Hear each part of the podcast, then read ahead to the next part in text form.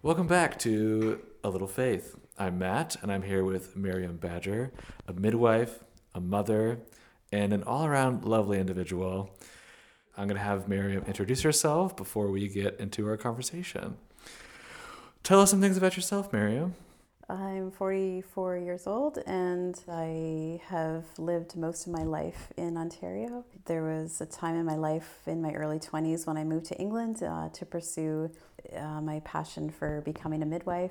So I lived in England for about 9 years while I worked and traveled and explored life, shared houses with lots of different people. And yeah, so spent about 9 years in England and then returned to Canada and worked here as a midwife. And then Aaron and I met in 2013 through some friends. We've made our lives here for the moment in Eastern Ontario. So you're a mother. Tell me about that. Our journey to have Maple has been, I guess, sort of a long journey.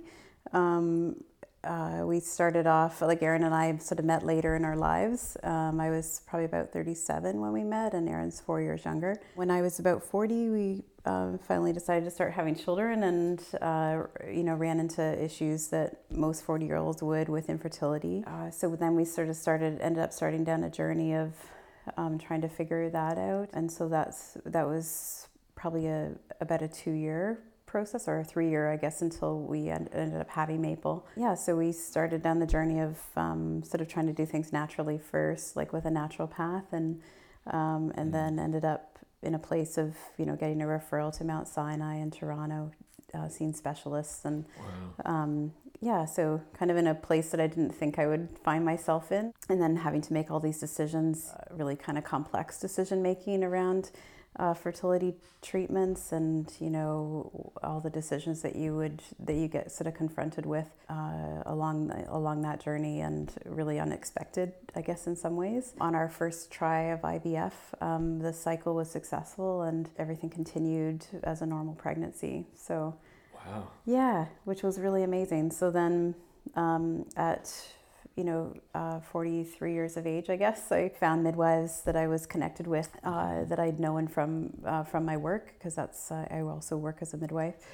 And so then they took me into care and followed through with them, and had a really healthy, wonderful pregnancy, really. Lots of challenges along the way, because I ended up needing to, I wasn't able to wear my leg after about 20 weeks. So, and I sort of, in my mind, had thought I'd be able to wear it right up until the end. I don't know how, but somehow. Yeah, so, and then had a really wonderful birth here, supported by midwives at our house here. Was it in this room, the room that we're sitting in right now? Yeah, it was, right, actually, just right over there. Okay, fantastic. Yeah.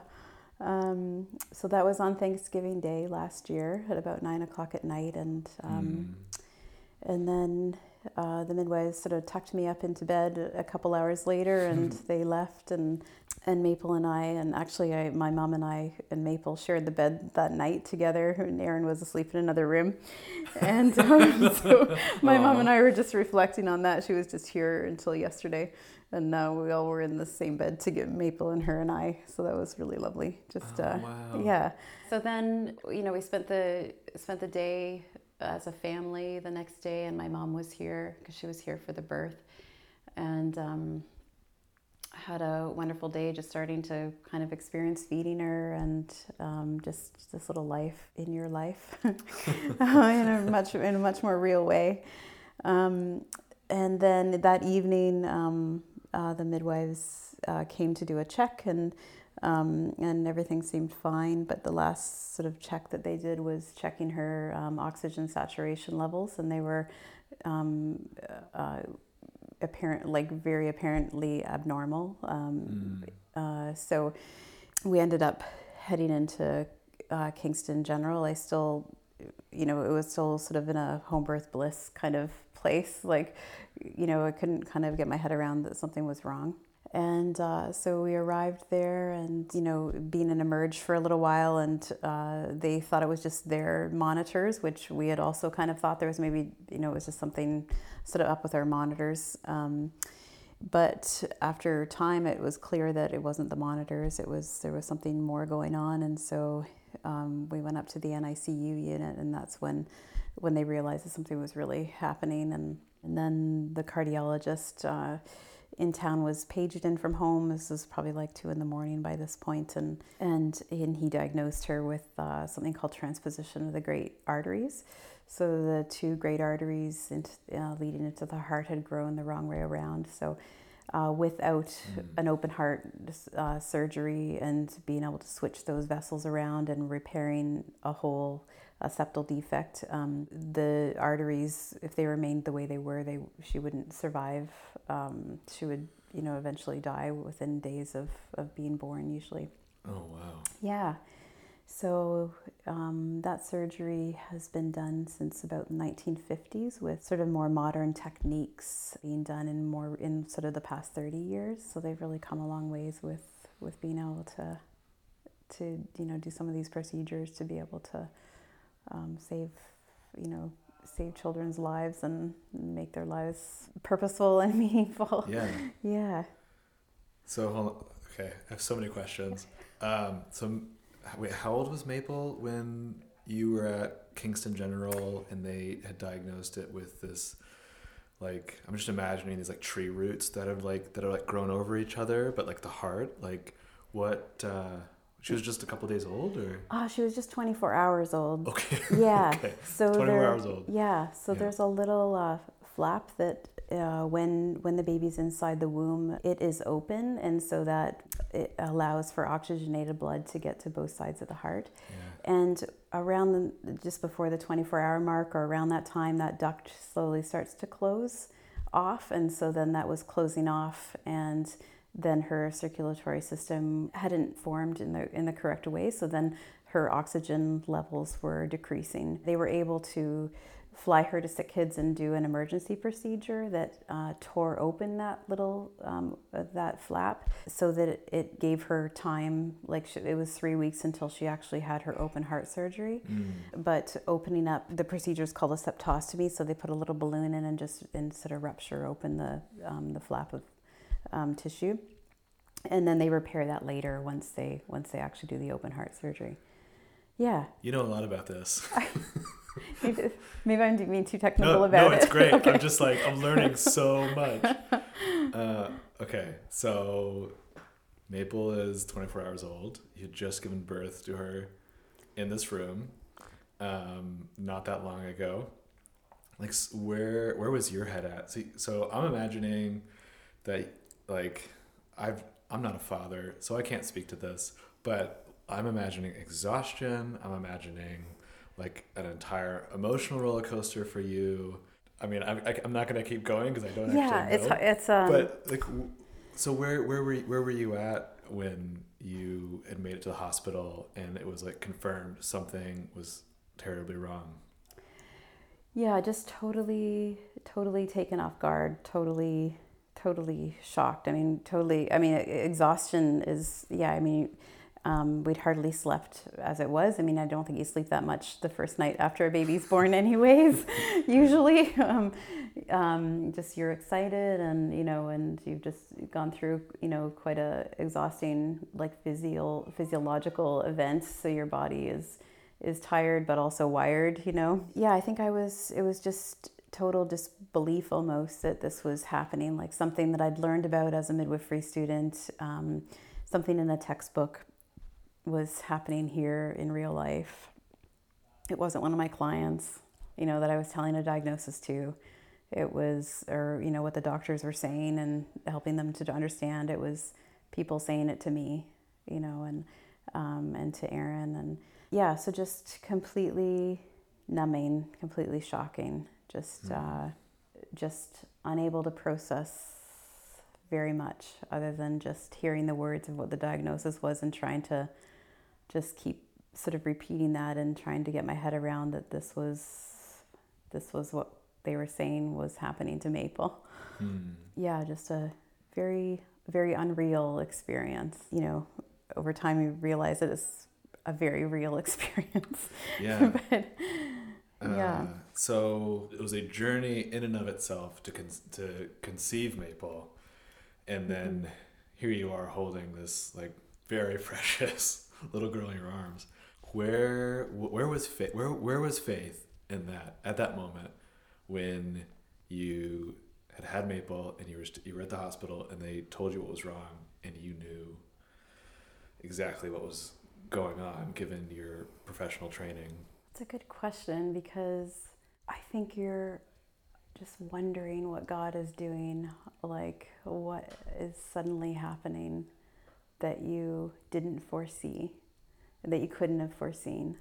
I wouldn't say doubt, just what is happening, like, you know, I guess getting through all the small odds of being able to become pregnant in the first place, like less than 5%, and all these small statistics that we kind of jump through, you know, and then here we are faced with a very small statistic again of a very rare congenital heart disease, just spun out, I guess, you know.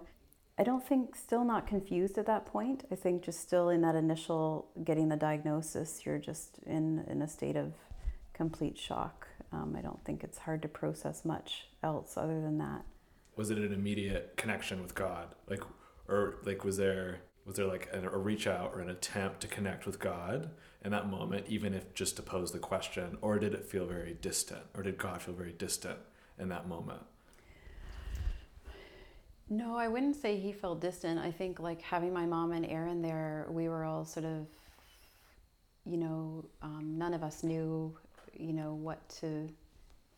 like you don't really know what the diagnosis means at that point. I mean, you know, sort of technically in to a small degree, but you don't know what the implications of that are going to mean going forward, even within the next 24 hours.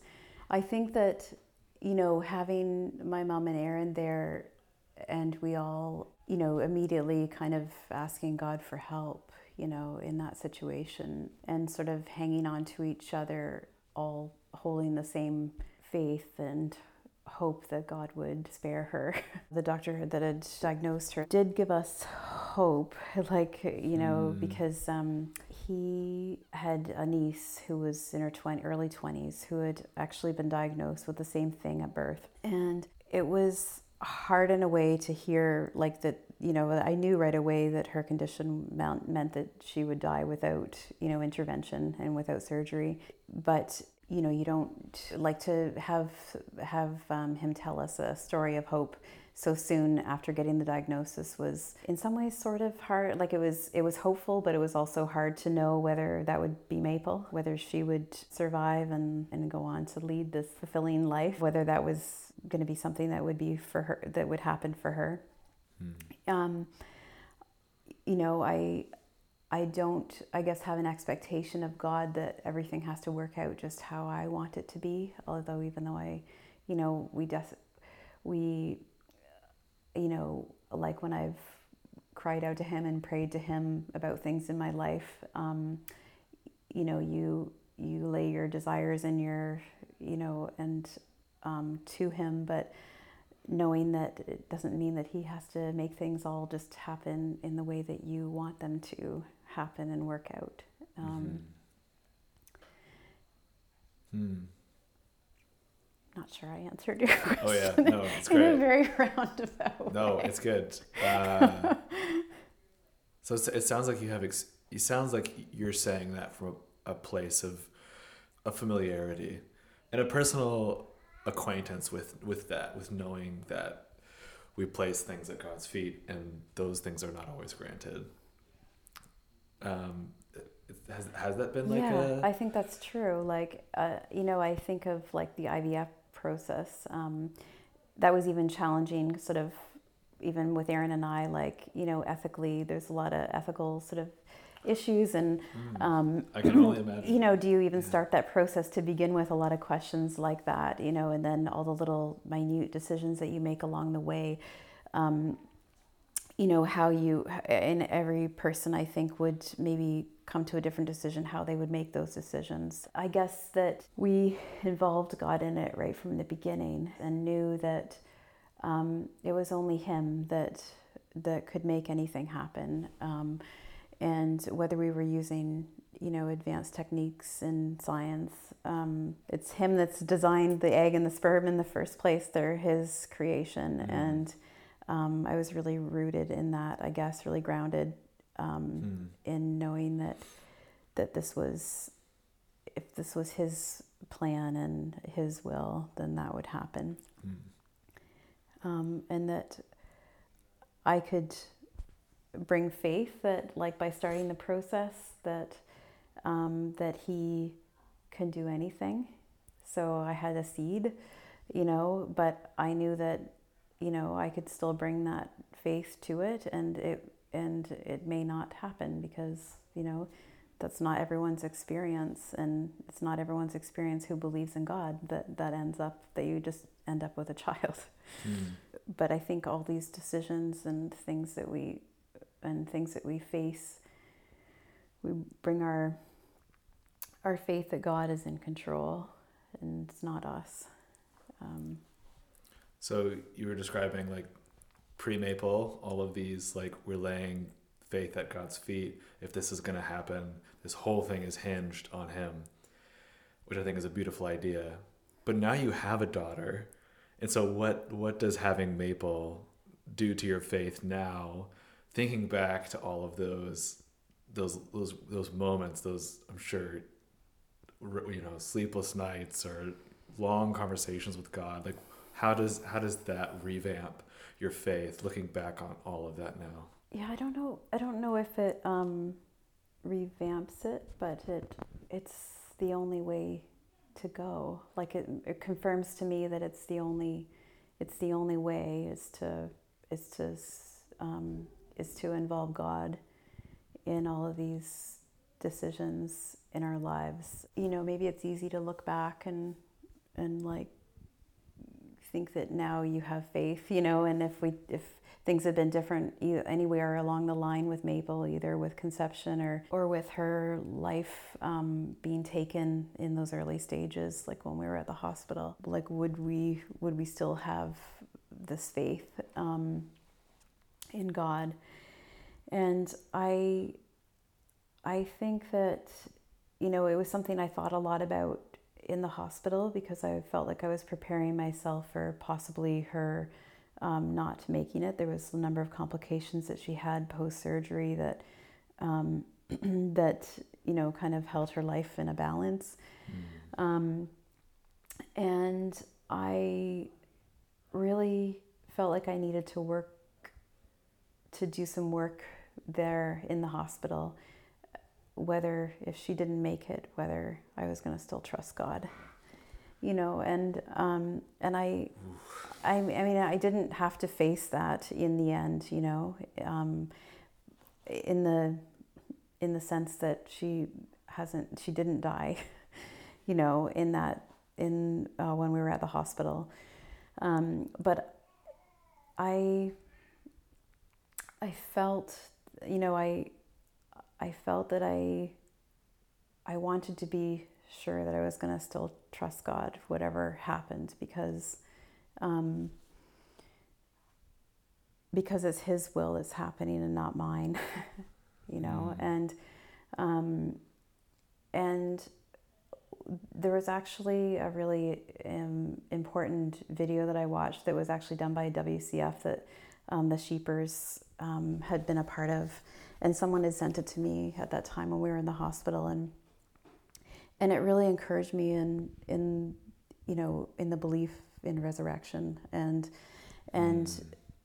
thinking about when Jesus was alive on the earth and people coming to him and asking him to heal their children or to raise their children from the, you know, from the dead, and or to heal their illnesses, and there were instances where he rose, you know, and made people alive again. That why wouldn't we be able to have that same relationship with him, where we, when he comes back, that we can go and ask him, mm-hmm. you know, and that gave me a lot of hope beyond just thinking that she, of course I wanted her to live. Why, you wouldn't want anything else, you know?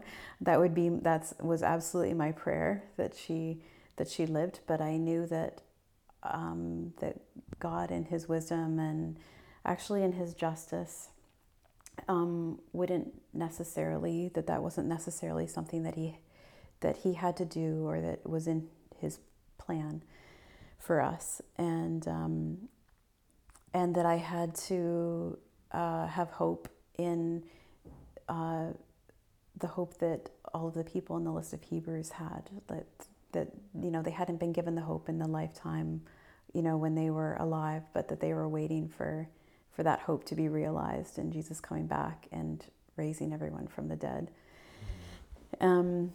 So I don't know, that was like a really core thing that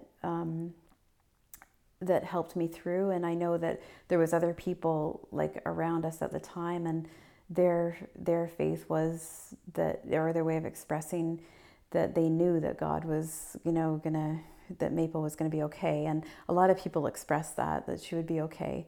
And to me, that wasn't helpful. It was helpful to figure out and wrestle with God and know that I was going to be okay, that I was going to still believe and trust God, whatever happened, whether her life was taken or whether it wasn't, you know, and that I had to kind of work that through, thinking in the future, not just expecting God to do one thing, although I desperately wanted that, you know, with every part of my being. That was absolutely my prayer. So you mentioned that Aaron and your mom, being there earlier, you'd mentioned that Aaron and your mom were there, and there was that faith shared together in that space. And you just described this, I can't even imagine this wrestling, this over the, in KGH, this wrestling over, this is what I want, but if this isn't that case, then, you know, I just want to come out of this trusting you. It just, you were surrounded by, you were surrounded by people who deeply love you at a frontline level, Aaron and your mom. And there were other people probably buzzing around at the time too. But what you described was very personal. And that's kind of what was the question was, at the end of the day, in this dark night when, you know, Maple's life really felt like it was in the balance, it just sounds like this is something that came down to you and God at a really primal level, a primal conversation of. Yeah, I think that's true, because I think everyone was wrestling with it in different ways. His parents were there at times. Yeah. My mom was there. And we were having conversations a lot about God, and, you know, and what he was doing and what was happening, and, you know, how to reconcile these things with him.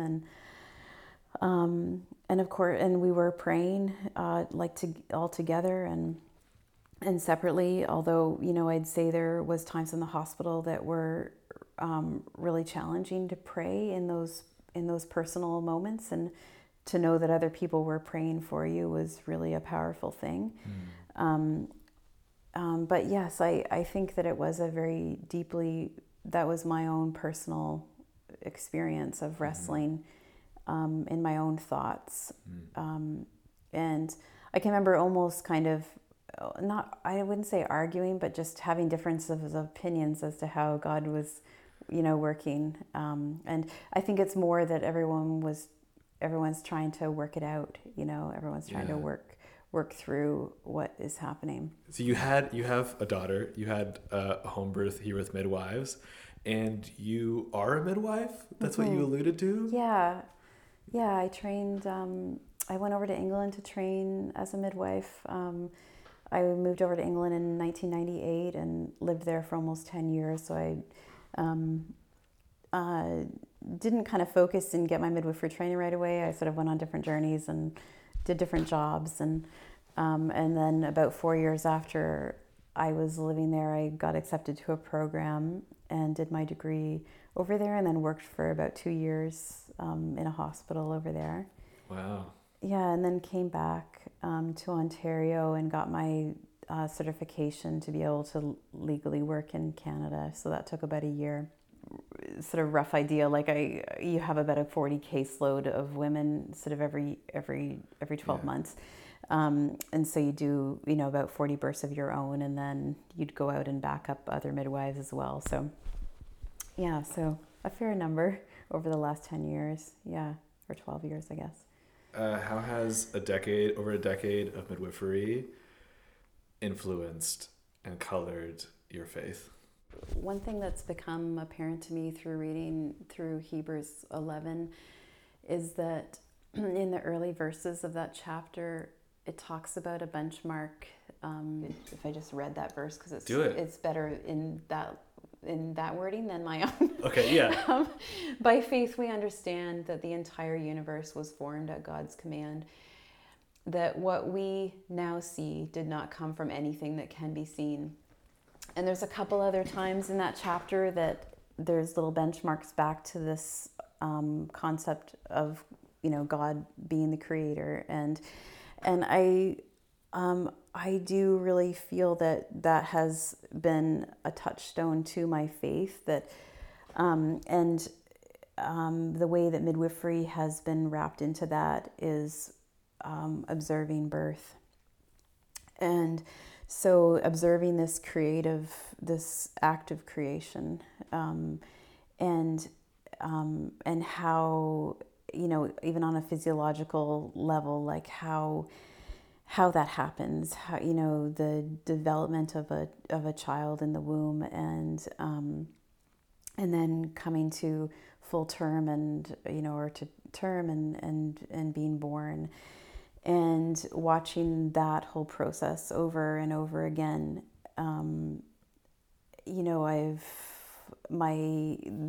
My favorite part, I've always sort of thought about midwifery, is that actual birth event. And, as a midwife in Ontario, we obviously care for women through all those different stages, but to be able to be there at the actual birth is, to me, one of my favorite parts. And, when, and the baby actually being born, I've never lost the emotional connection, with that event happening. And I think it's,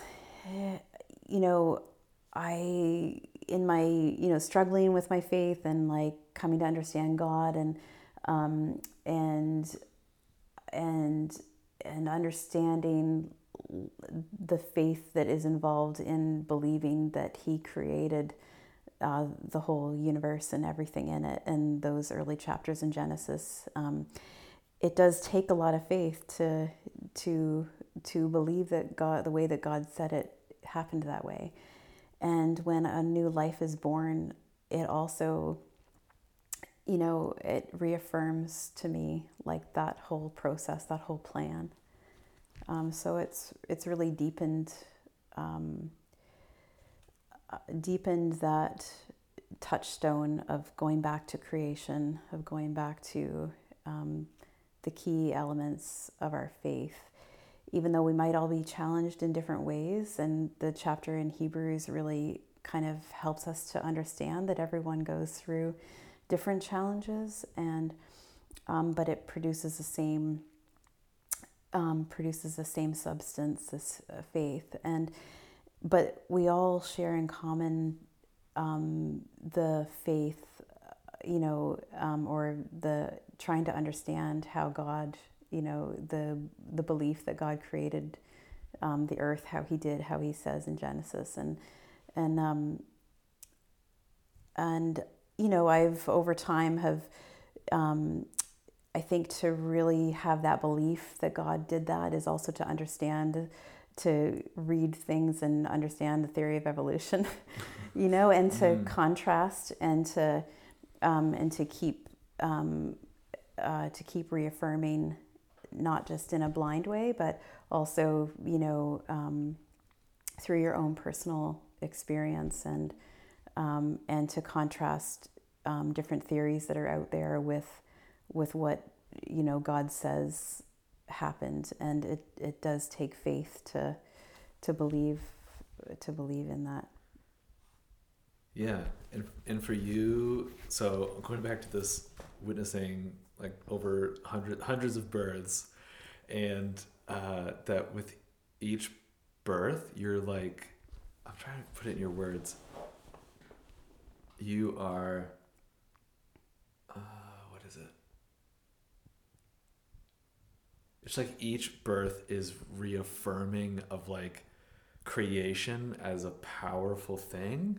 Like, I mean, birth is like having a child, and birth is a very like creating thing. And you just mentioned that moment of like when you're delivering a baby or you're holding a baby for the first time, like that it harkens back and like grounds you back to the very basic elements of like God being a creator. Like, is that kind of what you were saying? Yeah, and the truth of how the truth of what he says, like what he says to us in Genesis of he is the one who's created the world. There isn't another theory out there. Like it's even though it might be hard for us to understand how that actually happened, because Genesis only gives us so many details, you know, but he's given us enough details to then make those connections in our lives with what we see in creation,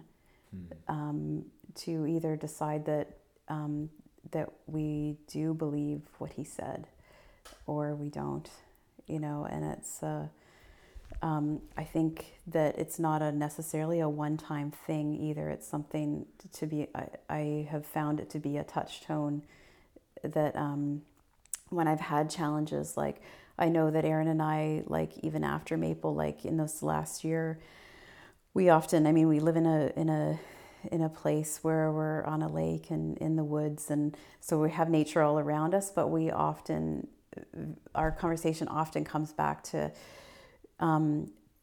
God's creation, like, and we're often referring back to that in our conversations, I think, to make sense of the hard things that we've gone through in our lives, because to me the connection is that it's not random, there's purpose.